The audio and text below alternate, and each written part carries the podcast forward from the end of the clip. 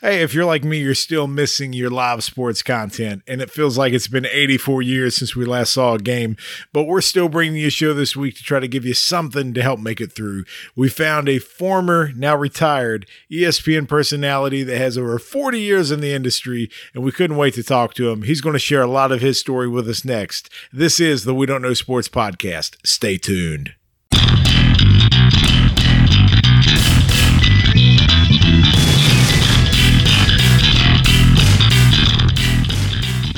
Welcome, welcome, welcome back to the We Don't Know Sports podcast. And this is Chad the Mark. And I'm actually by myself. I have nobody with me this week. Mr. Brown is on vacation. Canadian Biggie's lost in the woods somewhere. So it was just me. And instead of me sitting here for, I don't know, we average like 52 minutes an episode. You don't want to hear me talk the entire time. So what I did was I dug deep, went through all my channels, ended up finding somebody I thought had an awesome story to tell we always watch sports and we listen to sports, but do you ever really wonder what all goes into making this happen? Well, we find a gentleman by the name of Bob Picozzi. That's right, the Bob Picozzi. So if you ever listen to Mike and Mike or, or the Van Pelt Show or Le Batard or Cowherd back when he was in ESPN, all these guys, the man who always brought you the Sports Center updates was Bob Picozzi. But he did much, much more than just give you that quick little update on ESPN radio. And we were happy to talk to him. He's going to share a story with us. And if you ever want to know the ins and outs and everything that went in to making a successful career as a sports broadcaster or journalist, you're about to find out just how Bob Picozzi made it happen. So it was a pleasure to talk to him. We hope you enjoyed the episode. The interview starts now. Ladies and gentlemen, joining me now is a widely acclaimed, at least to me, albeit a retired sports personality. He's a multiple time sportscaster of the year out of the state of Connecticut, a graduate of Seton Hall University, where he's a proud member of their athletic hall of fame. He has talked, reported, contributed, covered, whatever you can think of on multiple sports for decades. Ladies and gentlemen, welcome to the show, Mr. Bob Picozzi. Bob, how are you? I'm great, Chad. Nice to be on. Appreciate the opportunity man, I, I, hope people just hear the voice and recognize it because I know I do right away. And, and for those who may not be familiar with Mr. Bob Picozzi, he has spent essentially a lifetime covering the world of sports and, and just doing, I guess, anything and everything that, that I'm aware of that could even come across your plate. So, first and foremost, before I even get into some of that, just hopefully you and your family are staying healthy. How are things for you as you're now retired? Uh, things are great. Uh, it's just my wife and me at home. We have a 30, how old is Mike now? 35 year old son who lives 40 minutes away and he's healthy and safe also. We're all following the rules, the COVID rules. It's a lot easier to do when you're retired. Uh, but I, I've been fully retired now for two and a half years. And one thing that keeps me uh, fairly busy is uh, I'm the president of the Picozzi Family Foundation which is a foundation that was started by uh, two of my uncles who were brothers of my dad. Uh, they were the uh, last two survivors uh, in that family, and they all lived into their 90s, and they're all gone now. So uh, there was a chain of command set up, and so I'm the only uh, male member of the Picozzi family in my generation. So I'm the president of the foundation, and we award partial scholarships to eighth grade students and 12th grade students and a Seton Hall student, uh, as you pointed out, Seton Hall is my alma mater in the uh, in the Newark, New Jersey area. And it's just uh, the foundation was started because my two uncles reached a stage in their life where they felt that uh, their community and their church had been very good to them, and they wanted to do some good with uh, with uh, whatever money they had. And the choice to spend it on education was an easy one because I had an aunt who was a third grade teacher in Madison, New Jersey for 45 years. So that keeps me busy. And, uh, you know, we just finished a round of uh, awarding scholarships to students for next year. And so uh, I'm very, very proud of that foundation, and uh, I spent a lot of time with it. So let me let me transition a little bit and, and talk about you. So we know that you know you're from the New Jersey area. You live in Connecticut now. How did you get started you know, wanting to get into the field that you eventually got into. So, I mean, were you uh, always a sports fan growing up? Is there certain teams or sports that you navigated to, or was it just, you know, journalism? What exactly happened? How did you find your path? yes, I was always a sports fan. My dad was a, a, a big sports fan, and he played three different sports in high school. And I'm the youngest of three, and I'm on the I'm the only boy, so I think he was probably reasonably happy when I came along because he had someone to pass this on to. You know, that this is back, and I'm 69 years old, so this is back in an era where girls, you know, didn't play sports at the level uh, of participation and at the quality that we now see today. So he introduced me to sports at a very early age, and I fell in love with it. And I actually, uh, you know, I was born in 1951, so baseball was far and away the big sport in the country back then. And I used to play baseball every day all summer with my buddies, and we all were convinced we were going to be major league baseball players. of course. Uh, and then I figured out uh, when I saw when I noticed that the the coach of every other team in our little league kept walking intentionally the guy in front of me to get to me. Ouch! I, you know, I, uh, I I figured out maybe I need to reevaluate this next Mickey Mantle dream.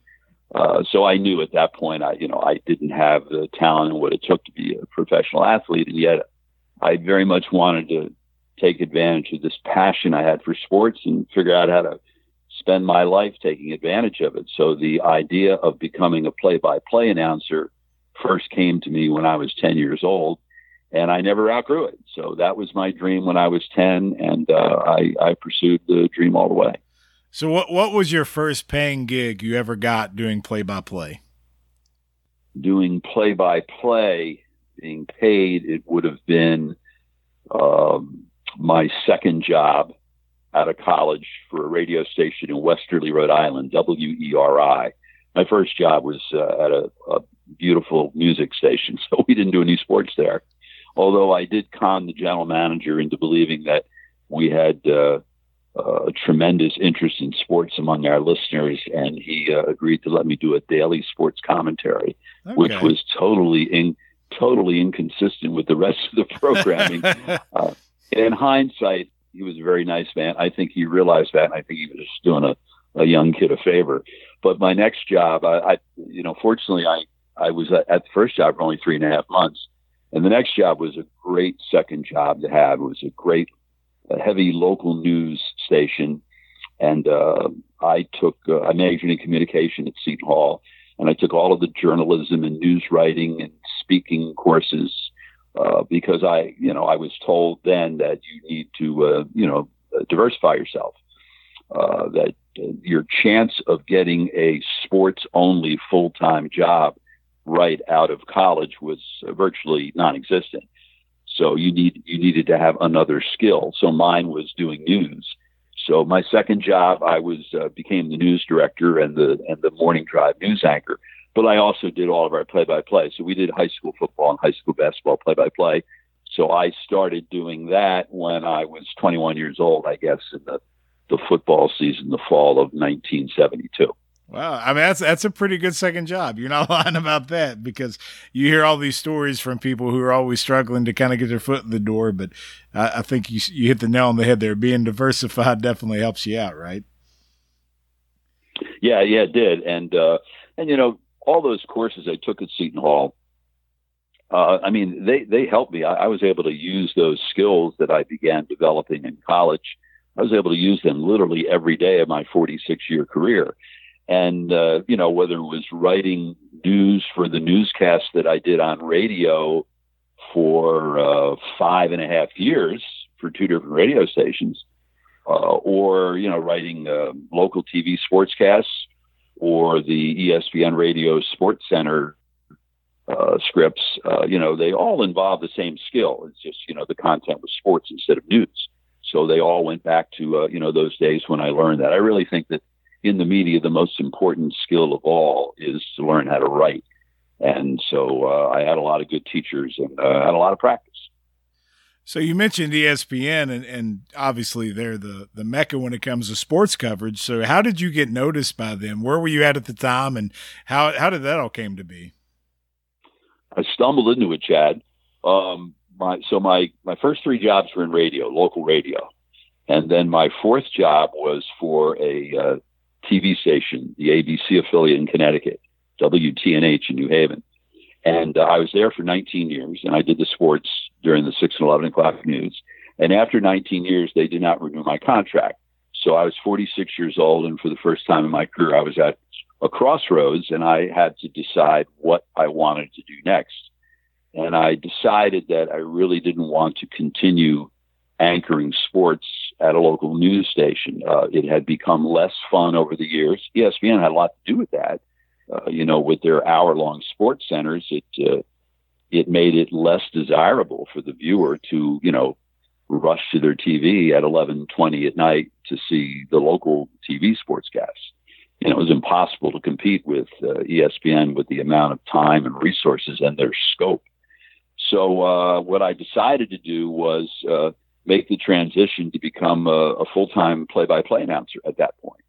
And uh, so I live 13 miles from ESPN, and uh, you know, and I've lived there since 1989, including the last eight years I was in that local TV job. So I knew a lot of people there. So even though I had made the decision I didn't want to continue being a local TV sports anchor, I thought, you know, it's silly for me to not at least see if they are they have any interest in me ESPN, that is, as a Sports Center anchor. So uh, I knew uh, someone very well, and he was nice enough to set up uh, interviews with four of the, uh, you know, the big uh, kingmakers there in one day. and when I got there, I the first thing I found out was they all knew who I was. And if you think about it, you know, why wouldn't they? Because they worked at ESPN, so they lived in Connecticut. Right. You're and on they worked TV. in the TV industry. they work in the TV industry. So what do you think they do when they get home? You know, they click around the dial like we do. And so, you know, when I was on the air for 19 years, so yeah, they saw me. And the first guy uh, that I met that day asked me who I was meeting with, and I rattled off the names. And then uh, I remember it like it was yesterday. And he said, "Are you planning on meeting with the boys in radio, meaning ESPN radio?" And I said, "No. Uh, should I?" And he said, I think you should. You want me to set that up? And I said, sure. So my last stop that day, I met uh, Drew Hayes, who's the general manager of ESPN Radio, and Len Weiner was the program director. They had no idea that I had six years of local radio experience, uh, plus my four years of college radio experience at the beginning of my career. So they felt that, uh, you know, made me attractive to them. So they kind of hired me on the spot, and I started doing uh, sports centers right away on a part-time basis. And it was sort of the classic example of being in the right place at the right time because 10 months after I started, they launched the network 24 7.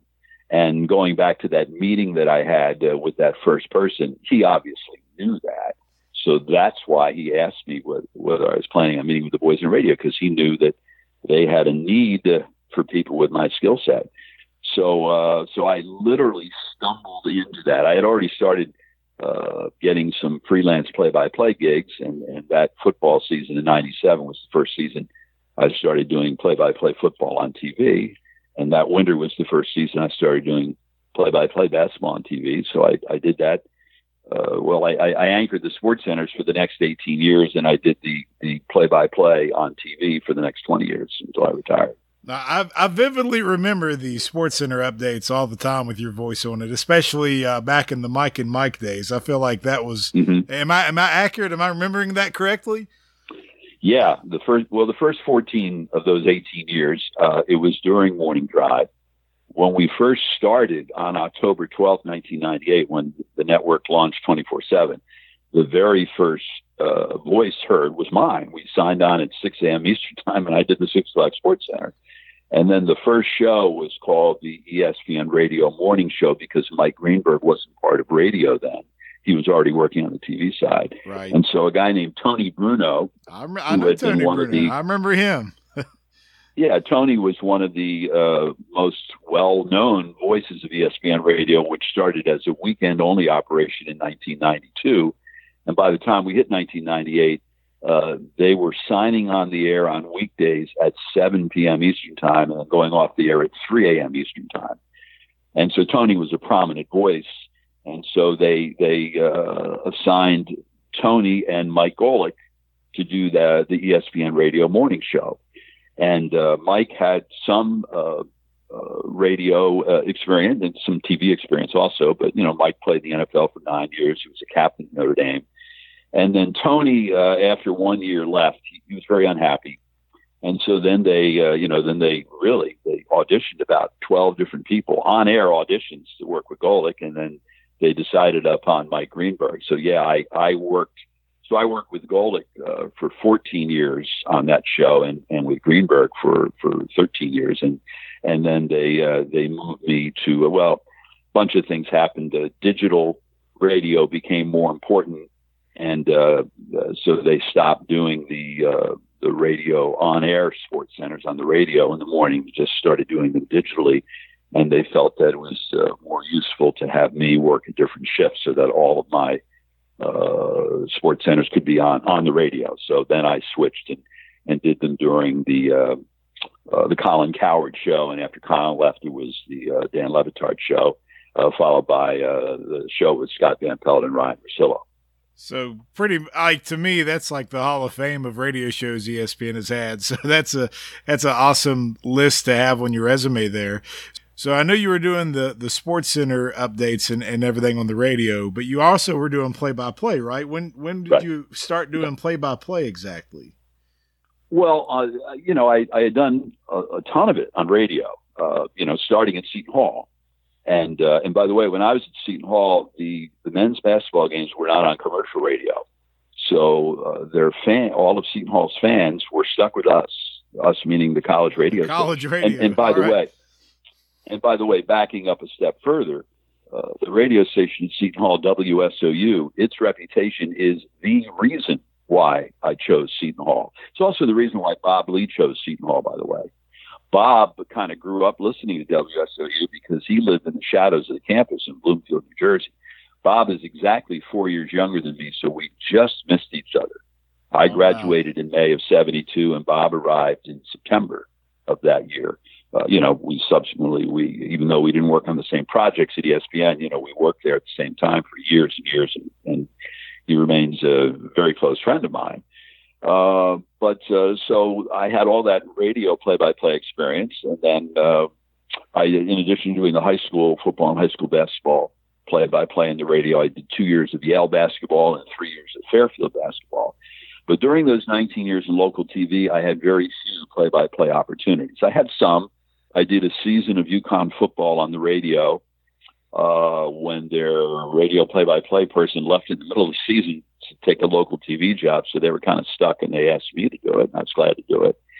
And then the TV station I worked for, uh, we did when Central Connecticut State University went Division One in basketball. We the first two years we carried a couple of their games each year. We used to carry the state high school basketball championships, but I didn't have a lot of that experience.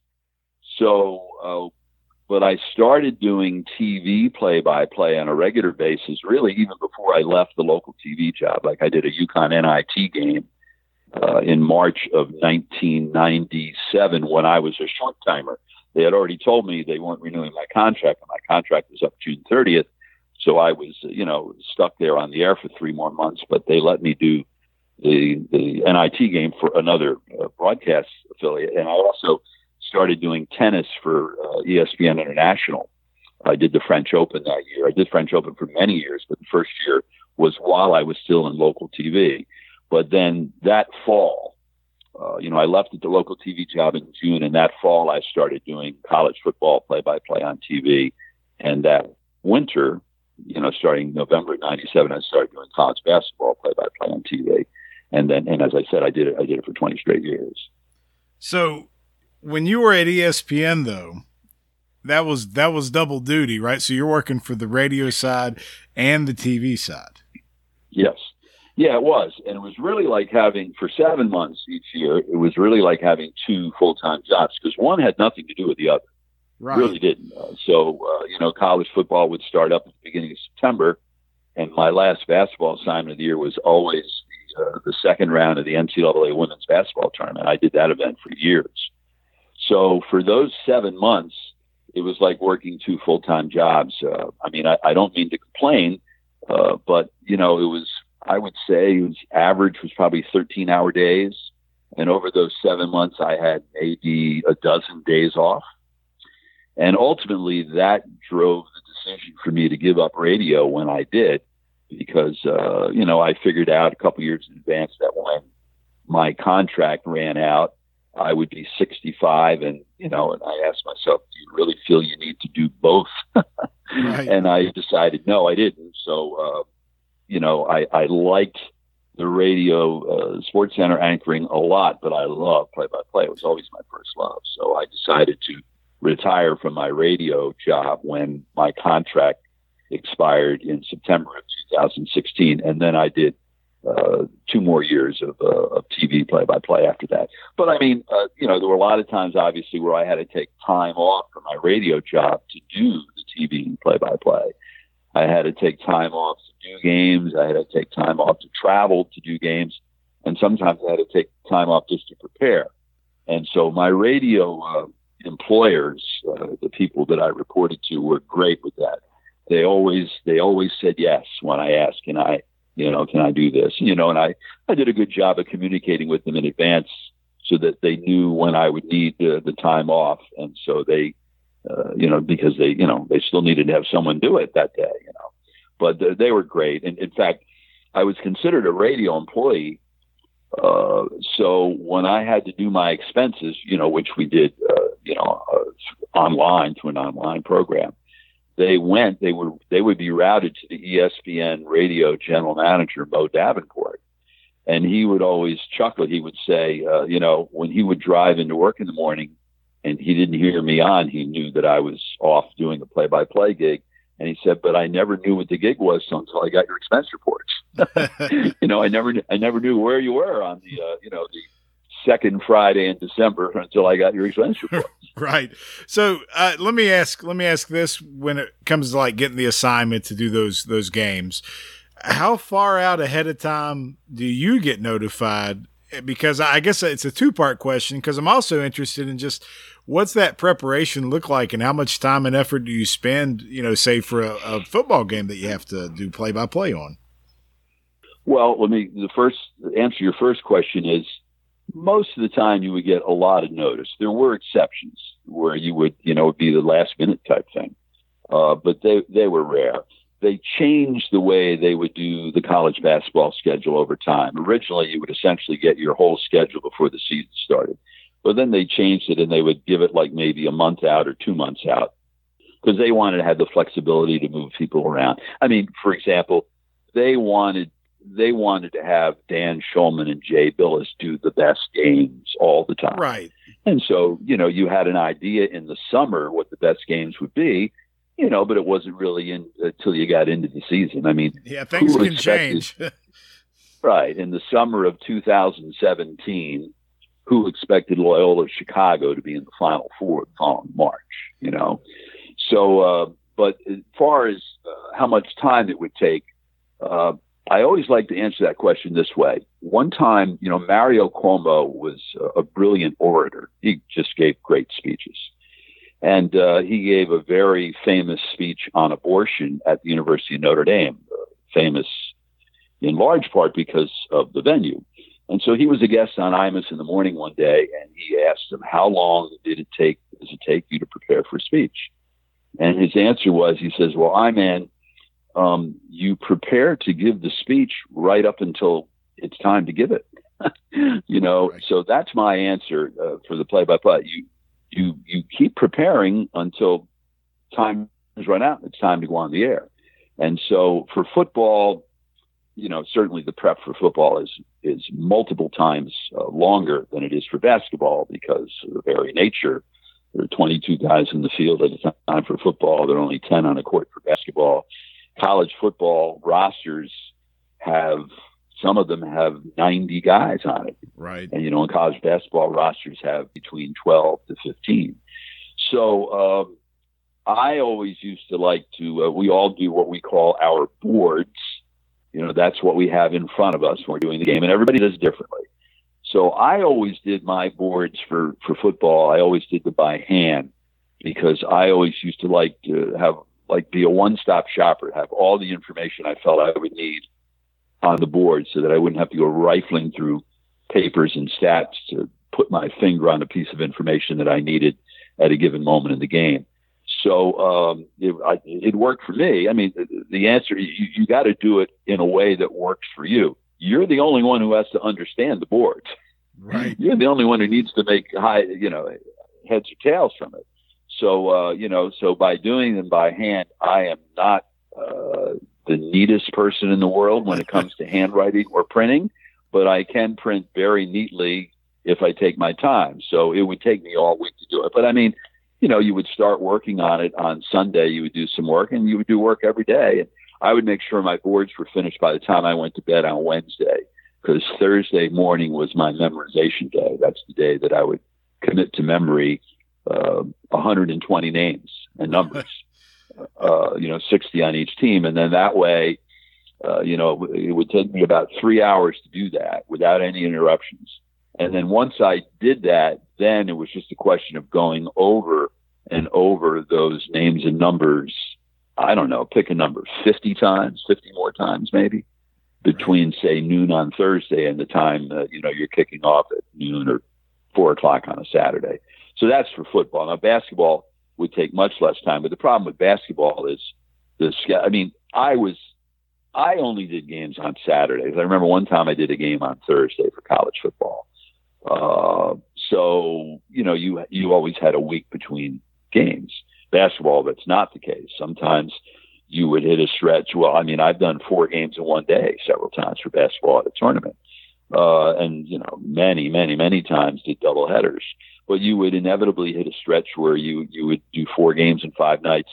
So you would have to be very organized in how you would prepare. So I would lay out the whole season and I would identify which days I was going to prepare for which games because you certainly couldn't wait until you finished the game to begin preparing for your next one because there just weren't enough hours to get that done. So you'd be working on multiple games at the same time. But for basketball, I did them all on the computer and it was much easier and much quicker. So the illusion that that our wonderful sports play-by-play uh, personalities get to just show up and call the game and have a good time. That's not really a fair assessment, is it? There's a lot of homework that goes into it. Well, you know, the thing is, you, you never bump into other play-by-play guys, uh, except you know when you would have an annual preseason uh, get-together uh, that you know ESPN would summon everyone for preseason planning purposes. So I couldn't tell you. I mean, we would compare notes. When I first started doing it, I picked the brains of a, a buddy of mine who was the radio voice for UConn football and UConn basketball. I asked him how he did his voice for football, and he gave me a copy of the template that he used. And I always use that throughout. I mean, most of the guys do it on the computer now. And some, you know, there are services that you can pay for, and and some guys working into their contract so that you know ESPN is paying for these services, where people will do your boards for you. I never quite understood the logic of doing that because uh, the mere act of making out right. the boards yourself, you know, you're well on your way toward comprehending what's on them. You know, so it's uh, like when somebody tells you something, you might remember it, but if you write it down, right. you almost always remember it.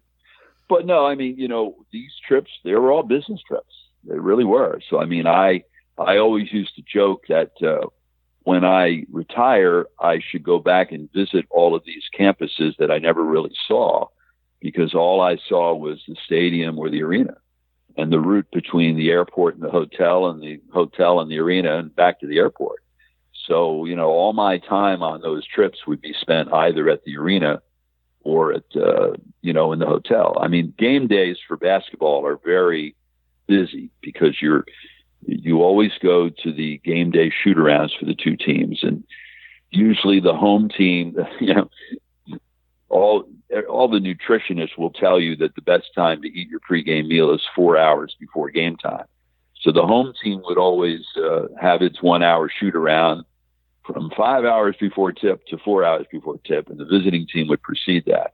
So you know, you get up in your morning, and I'd be I'd, first of all I'd be up late the night before doing homework, and then get up in the morning and doing more homework, and then heading over to the arena, you know, and you'd be at the arena for two two and a half hours to attend the shoot arounds and talk to the coaches and then you had a very condensed amount of time because from the time you left the arena, you had to be back in the arena in, in two hours. You to be there two hours before the game starts. So in those two hours, you're going back to your hotel, you're trying to uh, absorb the information you got from the coaches and work it into your, you know, your your game notes and whatnot. Uh, you need to get something to eat. You need to shave and shower. And in my case, I always wanted to make sure I took a power nap. You know, that was just part of my routine. And then it was time to get in the car and go back to the arena. I hated it when the hotel was not near the arena. I hated that. So, um, but yeah, it's uh, it's there, there's work involved. I mean, it's just like athletes, you know. Uh, somebody like uh, Steph Curry, you know, he doesn't just show up for the game and be able to shoot the way he does. It's just hours and hours and hours of practice and preparation. Did do you have a, a favorite game that you called, or a favorite event that you were able to do, or uh, just anything that stands out? Like, man, that was that was the one that was my favorite. Well, in terms of a moment, I, you know, I'll never forget the first time I did a game on network TV. I have been doing games for ESPN regional television uh, for years and years. They would do uh, regional games, which would be syndicated, you know, particularly the Big East Network. Almost always the game would be broadcast back to the home market of both teams and often other markets in the league if the teams in those markets didn't have games that night. But the first time I did a game on national TV uh, was a, a, an NCAA Women's Championship second round game in 2002 in Austin, Texas. So I had been doing games for ESPN and for other outlets uh, for five years. Well, this is my fifth year of doing it, and this is the first time. So I, I was well aware of the fact when I walked into the Erwin Center in Austin, Texas that night that I was doing a game on national TV. Your preparation's no different, but you know that was a moment I'll never forget. And an interesting thing about that night is uh, Texas played UCSB, and one of the players on UCSB, a senior who was playing the final game of her career, was a, a young woman named Kayte Christensen. And then maybe six years after that, Kayte started doing games with me, and I probably did about 20 games with her, and we became very good friends. She's now the sideline reporter for the Sacramento Kings, and we remain close friends. But uh, I, I remember I did uh, I did an America East men's basketball championship game, and it was Stony Brook at Albany, and Albany had a young name uh, a young man named Peter Hooley, and he was from Australia, and uh, he between the time he decided to accept the scholarship to play at, at Albany and the time he actually left Australia to come to the United States, his mom was diagnosed with cancer. And at first he wanted to stay home and she said, don't be ridiculous. You know, go chase your dream. I'll be fine.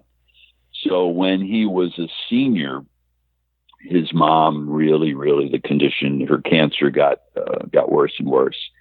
And it was time for him to go back home. So he took a leave of absence from school and he went back home and he, he literally sat by her bed in her in her uh, hospital room for for 16 days until she passed away. And then he, you know, he took some time off, and when he came back to school, his dad and sister came with him because they felt he would need that support. And then he came back to school, and after about a week, his dad and sister went home because they realized he had a great support system at Albany with his teammates in the student body. So here it is. Uh, they're playing in the America East Championship game, and obviously that's a one big, one bid league. You win the championship game, and you go to the NCAA tournament, or you go home. And he hit the game-winning three-pointer with about four seconds left in the game to win the championship. And uh, you know the, the the stands emptied, and they the fans carried him off the court and somebody had an Australian flag and he had it draped around his shoulder. And I, I did the game with Tim Welsh, the former coach at Providence, and Tim interviewed Peter after the game. And Peter had the Australian flag wrapped. So that that one kind of, you know, because of the storyline. I mean, you know, like the old line, "Who wrote that script?" Right. You know, you can't make stuff like that up. So that one, you know, that one probably has a more vivid, vivid uh, image to me than anything else because of the circumstances. You know, games are like games are only as good as the storylines are, and the best the best games are the ones with the best storylines. Oh, absolutely, and and I guess for you, it, it gets an extra layer added where, you know, the the part of the job is you're there all day, so you're talking to the coaches, you're you're at the shoot arounds, you know, you get all, or I don't know, were you really doing that for the that was the conference championship game though, so, you know, that one that was just kind of the combination of. Uh, did you call the rest of the games of the tournament out there? Uh, no, I, I only did the final, but oddly enough, I I did the America East men's and women's basketball package for nine years uh, when I first started doing TV play by play, and uh, and part of the package was you would always do the semifinals of the men's tournament, but you wouldn't do the championship game because that was on ESPN, and they would have uh, you know the ones I were doing it were for ESPN regional television, but for ESPN ESPN would do the game and they'd bring in one of their own guys and so, uh, you know, I look, I understood the business, so I never resented it. Right. And then all of a sudden, years later, I became that guy who would swoop in and get to do the championship game after not having done any games in the league all season long, you know. Uh, and then I, you know, I also did the uh, the women's the women's tournament, but uh, you know, you know, we called it Champ Week at ESPN. It was always fun. It was always fun to do that, and I actually did the America East Championship game four years in a row. And, you know, I think in many ways, those uh, mid major leagues, the ones with only one bid and with all the pressure in the world uh, oh, and all yeah. everything at stake, I think I think those are the best games because I mean, you know, if Duke winds up playing Carolina in the ACC championship, they've already played twice before, you know, and they're they're both going to the NCAA tournament. The reality is, whoever wins that game it probably doesn't even affect their seeding. But you know, for the America East, it meant everything. The winner, the winner would go on to the NCAA tournament. One year, uh, you may recall, it was Vermont. Vermont upset Syracuse in the opening round. Well, that's um, why that's and, why March Madness is the greatest thing ever in sports, and it, it I think it starts it with those games right there that you're talking about. Yeah, and and and of course, um, you know, I guess two seasons ago, Virginia won the national championship. Well, what happened the year before that? right. Virginia became the first number one seed to lose to a 16 seed, and it was the America East champion, UMBC, University of Maryland, Baltimore County. They're the team that beat them. So yeah, those. Uh, so it's the atmosphere is great. The championship game is always played on the home floor of one of the teams, uh, rather than at a neutral site. So look, I after doing Big East games for years and going to the Big East tournament and covering the Big East tournament when I was in local TV, you know, it's tough to beat the atmosphere at Madison Square Garden. But, you know, when you go to Patrick Gymnasium in Burlington, Vermont, and there are 3,000 people literally hanging from the rafters, uh, it's just a different, it's just a different kind of atmosphere, different in a good way. And they're, they're right on top of the court there, too. They are. They are, absolutely. So let me let me ask you another question about of all the places that you've been to call a game, who's got the best digs? What was the best setup? Like the just the for you to be able to come in there and call the game as far as just how they took care of you. Maybe more specific to football because of the press box aspect. Like who had the nicest setup? Wow, the nicest setup. Well, for football, I did a lot more FCS games than I did FBS games. And out of all the places where I did FCS games, I would say uh, JMU, James Madison, had the best setup. They, yeah. I'm, I, I, I'm not answering that because of what I'm about to tell you, but it is true. You would show up to do uh, an FCS playoff game at JMU, and the TV booth would have a nameplate on the on the outside of the door, and it would say uh, it would say ESPN uh, Bob Picozzi, Matt Chatham, and that was you know, the only place ever. You go to other places and it would have the nameplate, uh, you know, on on the table that you were working from, but not right. on the outside of the door. Uh, but no, it's just a, great vantage point. Uh, but, but I mean, I, I did. I had the opportunity to do about twelve University of Massachusetts games when they first made the jump to FBS and they played their home games at Gillette Stadium in Foxborough, yeah. where the Patriots play. I remember that. So we got to we got to do the games in the same booth where uh, you know Jim Nantz and Phil Simms would be there the next day to do the Patriots game, and the booth is cavernous, and the booth at Gillette Stadium is located uh, all of the broadcast booths are located just above the first level. So you're not way up at the top of the stadium. So you're elevated, so you have a great view, and you, you know you really can't do football at field level, but you're not so far up where the game is just a rumor, you know.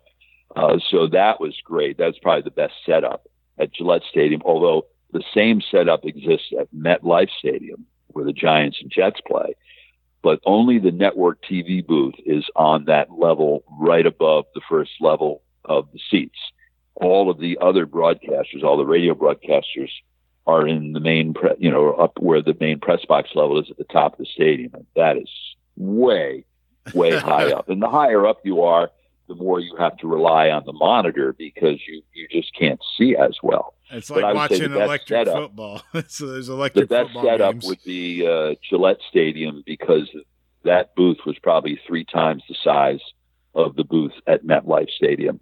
Uh, but for college basketball, I mean, a lot of a lot of them were saying was just you know it would right. be more about the atmosphere or the reputation or the aura of the arena. So you know, being a kid from New Jersey, you know, I never got tired of going on the air and saying from Madison Square Garden. Oh yeah. So I would I guess the answer is you know I I never enjoyed doing a game more than I would do uh, enjoy doing one from Madison Square Garden. Now the loudest arena I was ever in and that's a good thing too because you know the atmosphere is better. Would be the University of Dayton Arena. It was uh, really? the loudest I've ever been in. Just great, great atmosphere. Well, there's a reason why they have the first four there every year. Dayton is a tremendous college basketball city. It really is, and it's it's a great arena. It only seats about ten thousand, but it is so loud, and it's just uh, it's you know Carrier Dome is great, you know for a different reason, you know because it's so big Right. And you know everybody's wearing orange, and when Syracuse has has it going in the game, that's amazing.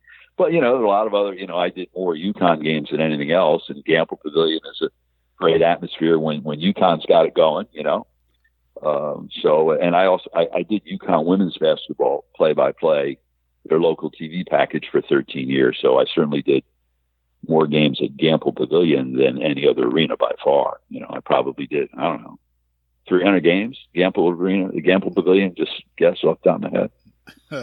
well, yeah, that's that'd be hard to list at your favorite if you were there so much, though. you know, you, you kind of get used to that maybe, but right. But you right. and you also got to call women's UConn basketball for all those years, so I imagine there wasn't too many nail biters or close games there.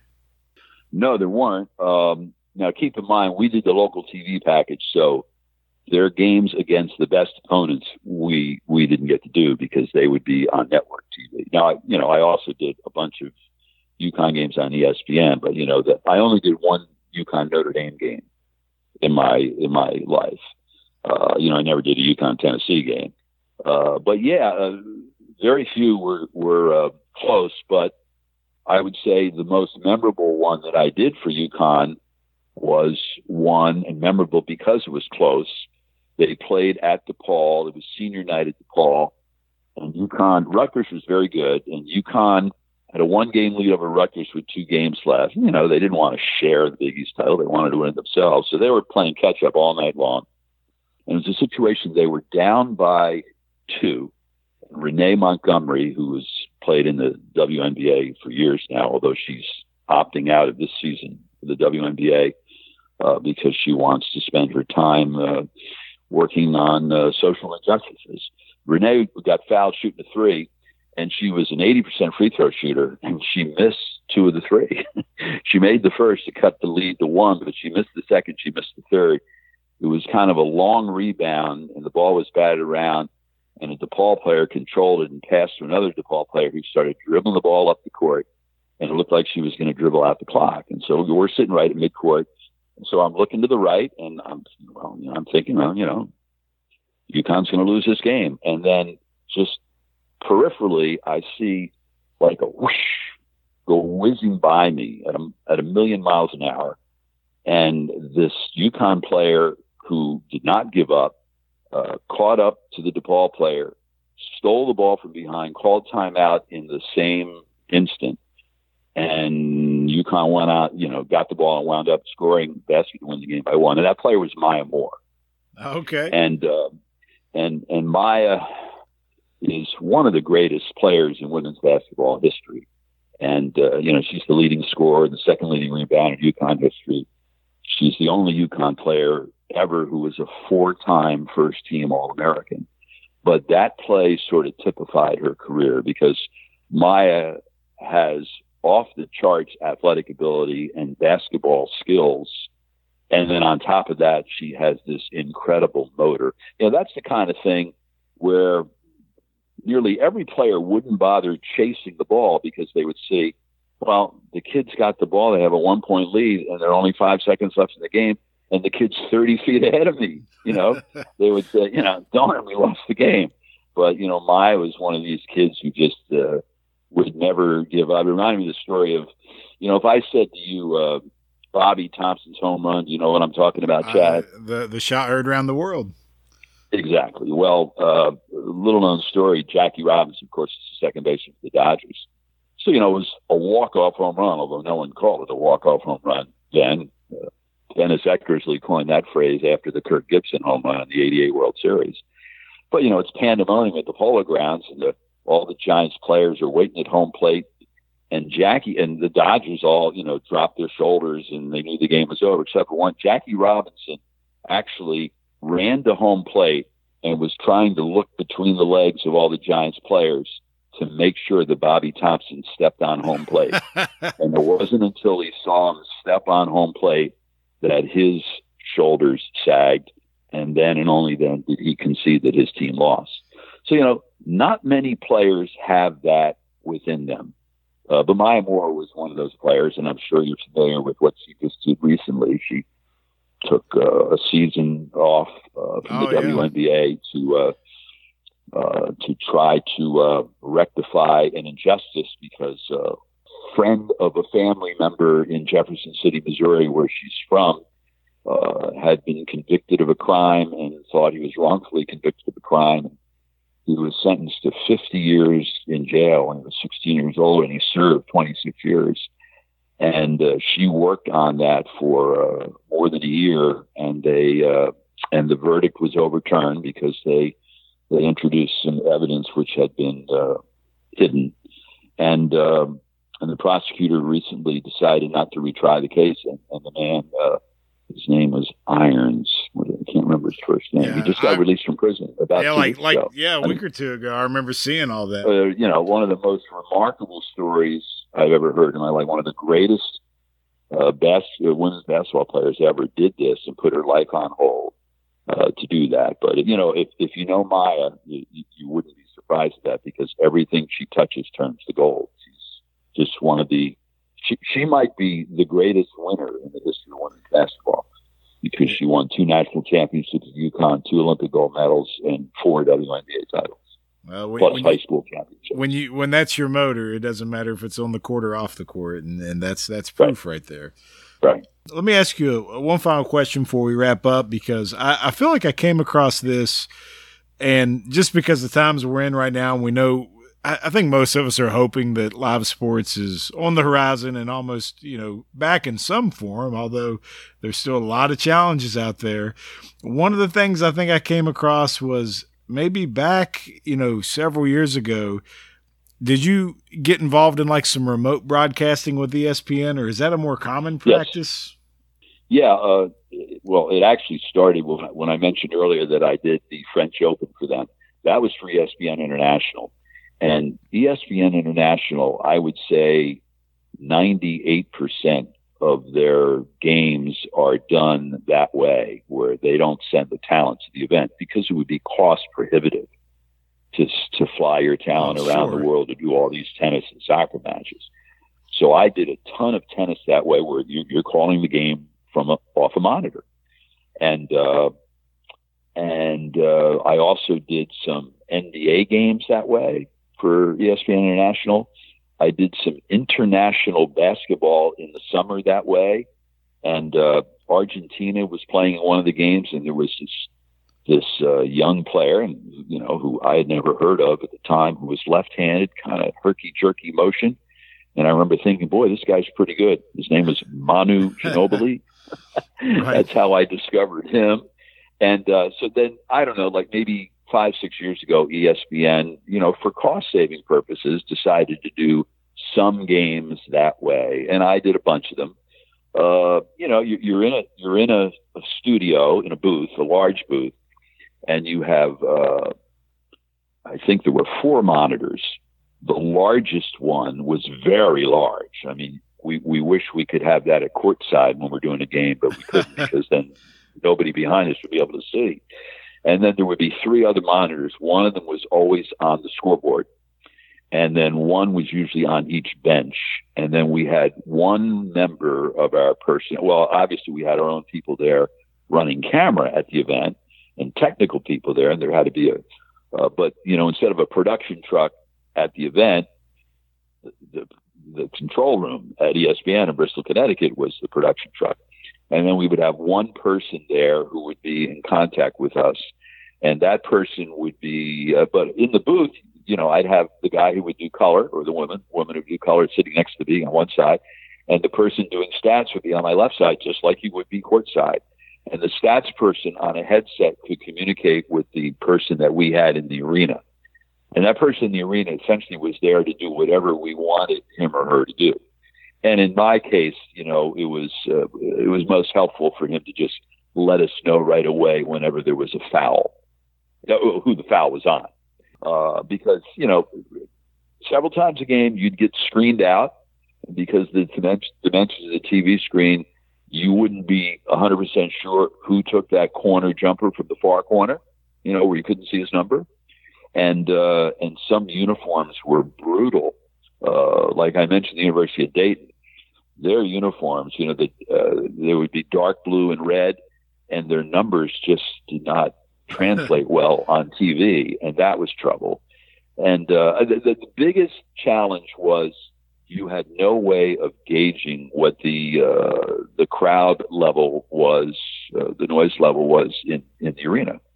And so, uh, you know, when something big would happen, if you would go crazy, uh, but the, I mean, we had the arena mic'd, but you know, I couldn't tell what it was from where I was sitting.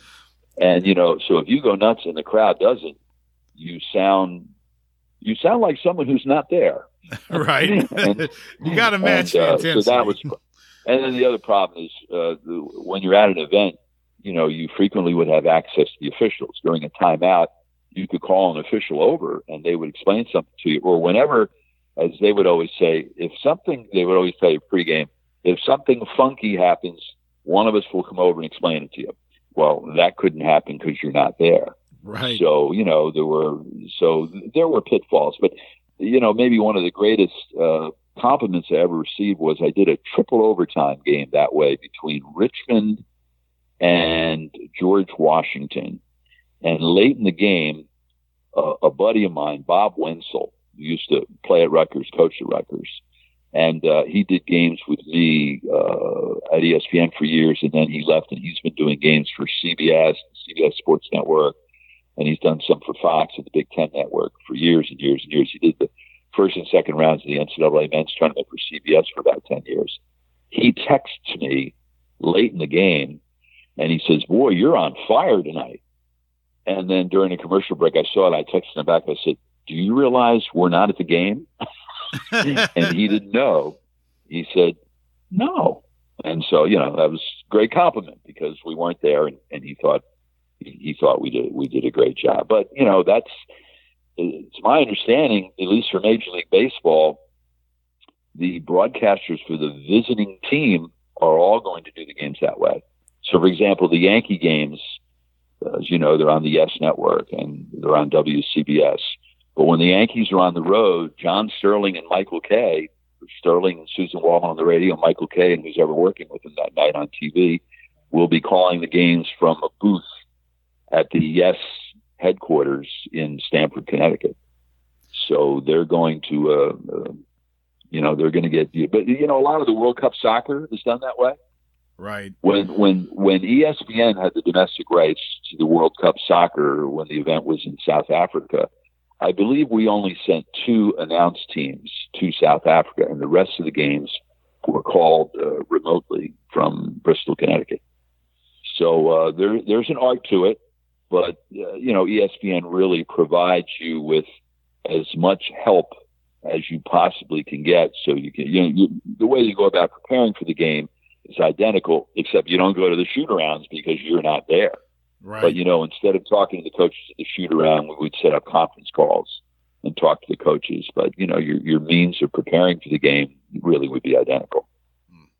Well, I guess we're going to get a, a little bit more taste of that here as the, the rest of the year hopefully unfolds with live sports returning. But uh, outside of that, Bob, I got to tell you, man, it was it was a pleasure talking to you. I love the stories. I, I love the insight on, on kind of how coming up and getting in ESPN and and everything that went into it. And I hope you're enjoying retirement and you know what? Hopefully, it's not the last time we talk. You know, I'm sure there's probably more stories I could I could dig out of you if I ever got the opportunity. Well, Chad, it was my pleasure. I enjoyed it very much, and uh, anytime you'd like to have me back, I'd, uh, I'd be glad to do it. I uh, can't wait, Bob. It was a pleasure, and uh, hopefully talk to you soon, buddy. All right, Chad. Thank you. Be well. All right, all right you too.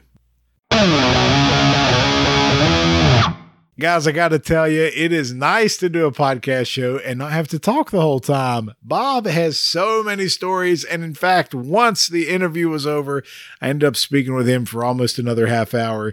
But a lot of those stories and conversations we're going to have to put on the back burner until we get him back on the show hopefully live sports will come back soon enough and we can definitely get Bob back in here because he has seen and done so many things that we'd like to hear about. But in the meantime, we're going to hope for the next week that the bubble doesn't pop on the NBA, that baseball will start on time. We are just a hair over a week away, maybe two weeks tops. 23rd, 24th, we'll get baseball back. The NFL, it's still out there. We'll see what happens. Anyway, we'll be back here next week for a show. We do have a baseball guest coming on that's got a great story to tell, so I can't wait for that. So make sure you tune in, subscribe to our show, follow us on social media, do whatever you got to do. We're just trying to help you get through this summer and hoping sports come back eventually because we're all tired of it. But we're here to try to help you make sense of it, at least pass some time before we can get back to normal. This has been Chad the Mark with the We Don't Know Sports podcast. Have a wonderful, wonderful rest of your week. Stay safe out there.